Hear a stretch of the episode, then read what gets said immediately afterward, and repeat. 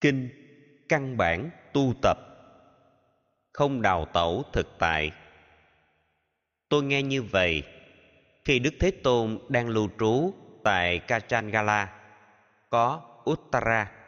Bà la môn trẻ là đệ tử của basariya, đến chào hỏi ngài rồi ngồi một bên.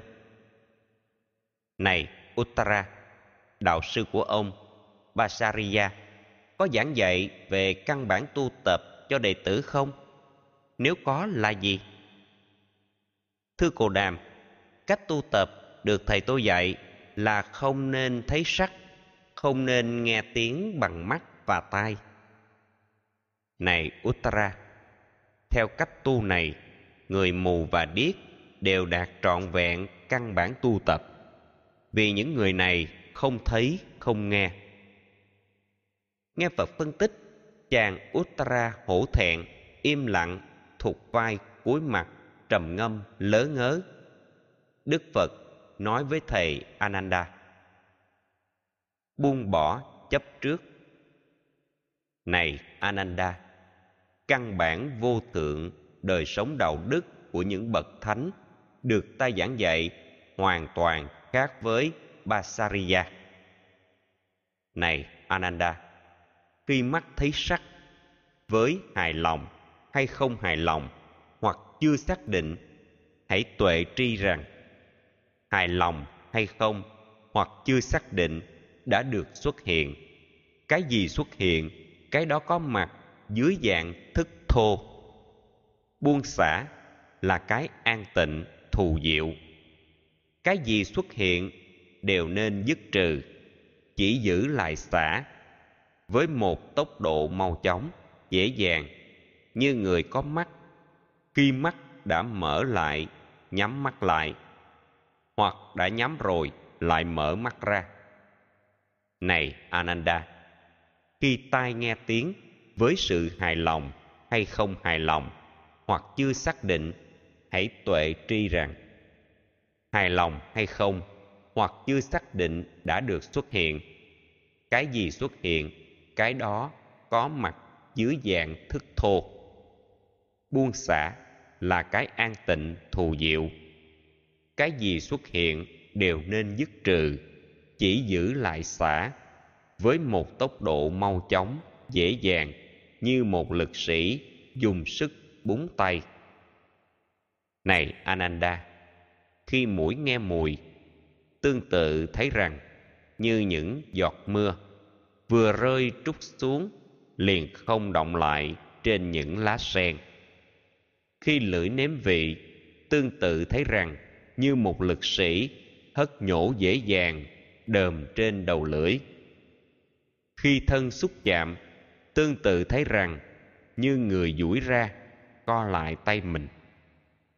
Khi ý nhận thức, tương tự thấy rằng như từng giọt nước nhỏ rơi chậm chạp trên chậu sắt nóng, bốc khói rất nhanh. Đây được gọi là căn bản vô thượng đời sống đạo đức của những bậc thánh. Cận kề quả thánh. Này ananda, đâu là con đường của bậc hữu học? Khi mắt thấy sắc, tai nghe âm thanh, mũi ngửi các mùi, lưỡi nếm các vị, thân thể xúc chạm ý thức tưởng tượng, dù là hài lòng hay không hài lòng hoặc là trung tính.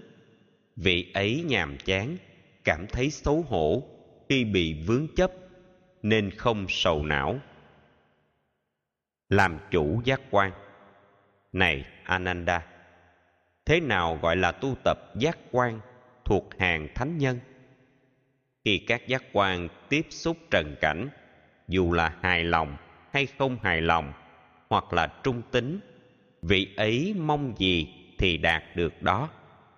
An trú, với tưởng không nhàm chán vật đáng được nhàm chán, thì liền đạt được tưởng không yếm lỵ hoặc khi muốn rằng, an trú với tưởng nhàm chán sự vật không đáng nhàm chán, thì liền an trú vào tưởng yếm lỵ khi mong muốn rằng an trú với tưởng không nhàm chán, vật đáng được yếm ly hoặc vật không đáng nhàm, thì liền an trú, tưởng không yếm lỵ khi mong muốn rằng an trú với tưởng nhàm chán, sự vật không đáng nhàm chán, không nhàm chất vật đáng được nhàm chán, thì liền an trú, tâm tưởng yếm lỵ hoặc khi mong rằng. Khi từ bỏ được thái độ nhàm chán hay không nhàm chán, an trú buông xả, chánh niệm, tỉnh giác, thì liền an trú, trạng thái buông xả, chánh niệm, tỉnh giác. Phận sự của đạo sư. Này ananda, thầy vừa giảng về căn bản vô thượng đời sống đạo đức của các bậc thánh, con đường tâm linh của bậc hữu học, tu tập giác quan của các bậc thánh. Những gì cần làm thì bậc đạo sư làm vì từ bi, mang lại hạnh phúc cho các đệ tử. Những điều như thế, thầy đã thực hiện cho các đệ tử. Này ananda, đây là gốc cây, chỗ rất thanh vắng. Hãy thực tập thiền. Nếu có buông lung, để không lo lắng, hối hận về sau đây là lời dạy. Thầy xin gửi đến tất cả đệ tử. Nghe đức phật dạy, ngài ananda vô cùng hoan hỷ vâng lời làm theo.